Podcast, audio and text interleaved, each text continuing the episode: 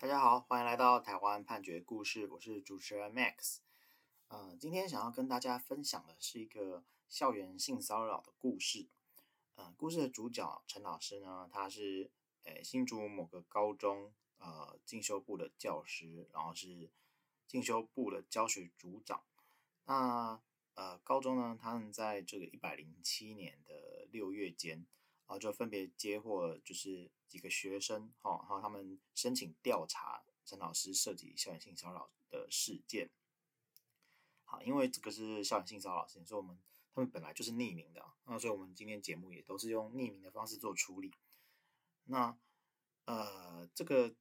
分别是甲女、乙女跟丙男啊三个人。那这三个人就申请调查陈老师的行为有涉及性骚扰。那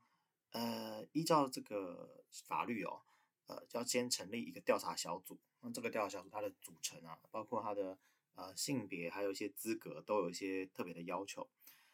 那成立的调查小组之后，他们也认定啊，本件陈老师的骚扰行为是成立的，那违反了性别平等教育法，还有性别工作平等法啊。建议就是依照这个学校本身的一个考核办法啊，去他记他一次的惩处，一记过一次。那并且要求陈老师应该要在一个月内自行寻求专业咨商心理师协助啊，接受八个小时的性平教育相关课程。那呃，这个高中的性平会啊，他们呃，就就是讨论了这个调查报告的结论之后啊，就确实就是做成了记过一次的惩处啊，通知陈老师。那陈老师呢，对这件事情就不服啊，他就提起了申复。啊，申复之后一样的结果，那陈老师不服就提起了行政诉讼。那张老师呢，他是说这个调查小组的成员啊，明显有偏颇，那刻意去误导性评会委员的决定，啊，那所以他认为说这个处分呢是违法的，啊，应该要予撤销。好，呃，高中的部分啊，则是说这个性平会的委员啊，就是有详细阅读调查小组的这个报告。啊，所以并没有被误导的状况。好，那两边的主张其实都很单纯啊。那法院呢，它基本上就是说，呃，这个性平调查小组啊，它是因为哦，这个性平教育法，就是性别平等教育法，它规定说，应该要由具有性别平等意识及专业能力啊，来组成这个调查小组啊，所以调查小组它是具有一个专业性的啊。法院呢，呃，虽然虽然说学校会受到拘束，但是如果进到法院之后，法院对于相关事实的认定，只是应该要审酌，但并不受其拘束。这个是他先说这一件事情。啊，不过本件啊，其实双方对于事实的这个陈述并没有很大的不一致。然后再来呢，他就是说啊，这个性骚扰的防治这件事情啊。他的目的呢，是在维护被害人跟性或性别有关的人格自主尊严，所以呃，在性骚扰的认定上啊，他要依照个案事实发生的背景啊，当事人的关系环境啊，行为人的言辞行为啊，相对人的认知等等的具体事实去做综合判断。那首先还是会从被害人的感受出发啊，尊重这个被害人主观感受，还有他的所受影响。那不是用那个行为人的侵犯意图来做判定啊，因为如果用行为人的主观意图，那大概百分之百不会成立啊。但是必须要辅以合理被害人的标准啊，去考量一般人在相同的背景关系或是环境下，对于这样的行为呢，是不是通常会有性骚扰的感受来认定。那这个其实在很多个案都蛮困难的，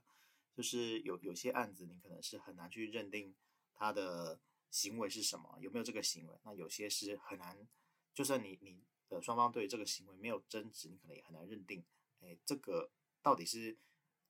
到底有没有符合合理被害人的标准，或他到底是不是性骚扰？好，本院呢，应该是说本件案情这个法院，他认定这个陈老师的性骚扰，呃的行为构成性骚扰。那呃主要是几件事情哦，在甲女的部分啊，他是说。在一百零七年，好，就是甲女她是运动完，不是她去表演，就某个学校学校某个活动，她表演完之后啊，就是可能穿的比较呃，因为是表演的服装，所以衣服裸露度可能比较高。那陈老师就借过来跟他拍照，然后就说啊，要传给老婆看，然后说啊，这个甲女长得很漂亮等等的。那甲女就觉得不太舒服啊，所以就提了这个性骚扰。那再来呢，乙女跟丙男的部分哦，他们是就是由呃陈老师带队去去其他学校的时候，哦，这个某个学校呢，他们有发送造型笔，那这个造型笔的形状就是可能呃。比较特别啊，就是胶囊的形状这样子。那陈老师就说：“哦，这个东西好像是跳蛋这样子。”好，那还一直问说这个同学说：“哎，像不像啊？啊，怎么用啊？等等的。”那这个呃，乙男跟丙呃，乙女跟丙男两个人都是学生，然后由他带队，那他们就会觉得这样的行为让他们不太舒服。好，他可能就是。实在是，就是就算你要开这种玩笑，可能也是私下或是等等，在这种公开的场合开这种玩笑，他们觉得非常的不舒服。那陈老师呢，对这件事情的答辩是说，哦，他只是想要拍照，好，那他没有什么性骚扰的意思，这样子。那他就说，诶，这另外关于这个笔的部分啊，他就说，呃，他。他确实是有讲这样的事情，哈，那但是他没有要性骚扰的意思，这样子。好，那呃，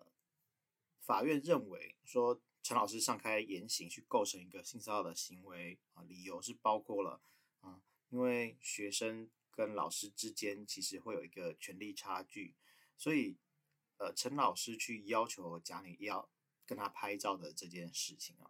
其实是。呃，学生是比较难去拒绝的，这件事情是合理的。好，那这样的状况下呢，就是其实你等于是有点侵害了这个学生他要不要跟一个人拍照的决定权，这样。好，那所以这件事情加上就是学生他那一天啊、穿的比较清凉一点，哈，所以他会觉得不舒服，觉得你有借机去做一些性骚扰的行为，这个是符合合理被害人的标准。那呃，乙女跟丙男啊，就是在这个学校面前的时候啊，他们具体的陈述会有一点点差异啊。但是呃，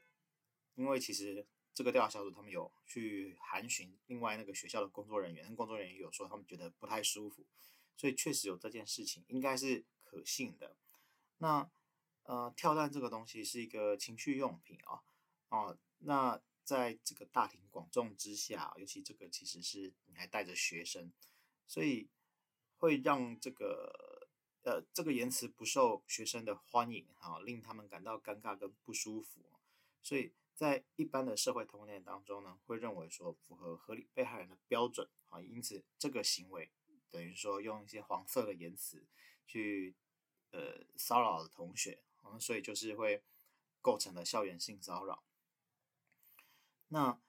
在认定了符合性骚扰的情况之下啊，那呃这个学校好，他们去斟酌考量，说这个性骚扰是属实，好，那这个情节不是很重大，但是被害人是人数的比较高，而且呢有一个点呢，也是陈老师他在还没有进入调查程序之前，他就说他想要对被害人还有老师提告啊，造成师生的心理压力。那在这个部分呃呃也有。就是法院他有列出几个不起诉处分书哦，表示说这个陈老师其实真的有去告哦。那如果说任何人啊，他去提起了性骚扰申诉，还要被告啊，他去这个侦查庭走一走的话，那其实就是会妨碍了我们性骚扰申诉制度的建立。所以呃，这个法院就认为说，你这个状况，显然是对自身的言行缺乏自省的能力啊，所以你说。呃，应该是说，诶，学校认为陈老师的言行缺乏自省能力，啊，所以才会要求陈老师在这个记过之后，啊，一个月内自行寻求专业咨商心理师的协助，啊，并且去接受呃性别平等教育相关的课程等等的。这个东西呢，法院认为说是适当的，并没有违误，所以就呃，就是驳回了这个这个老陈老师的请求，这样子。啊、呃，今天跟大家分享，主要是希望大家可以有一个，就其实我们这个节目不太爱讲这方面的主题，但是，嗯、就是希望大家可以重视一下这件事情，就是我们每个人的身体自主权等等的这些东西，其实相关法律是有保障的。那呃，比方说在校园里面的话，你受到了性骚扰，其实各个学校都会有相关的设置。那我们都要懂得保护自己。好，希望大家都可以多多留意这件事情。那我们今天分享的故事是呃台北高等行政法院一百零八年度数字第一七四零号的判决。我们每周一会更新，欢迎大家有意见回馈给我们啊，并且告诉我们你们想听的主题，让我们一起来看判决里的故事。我们下周再会。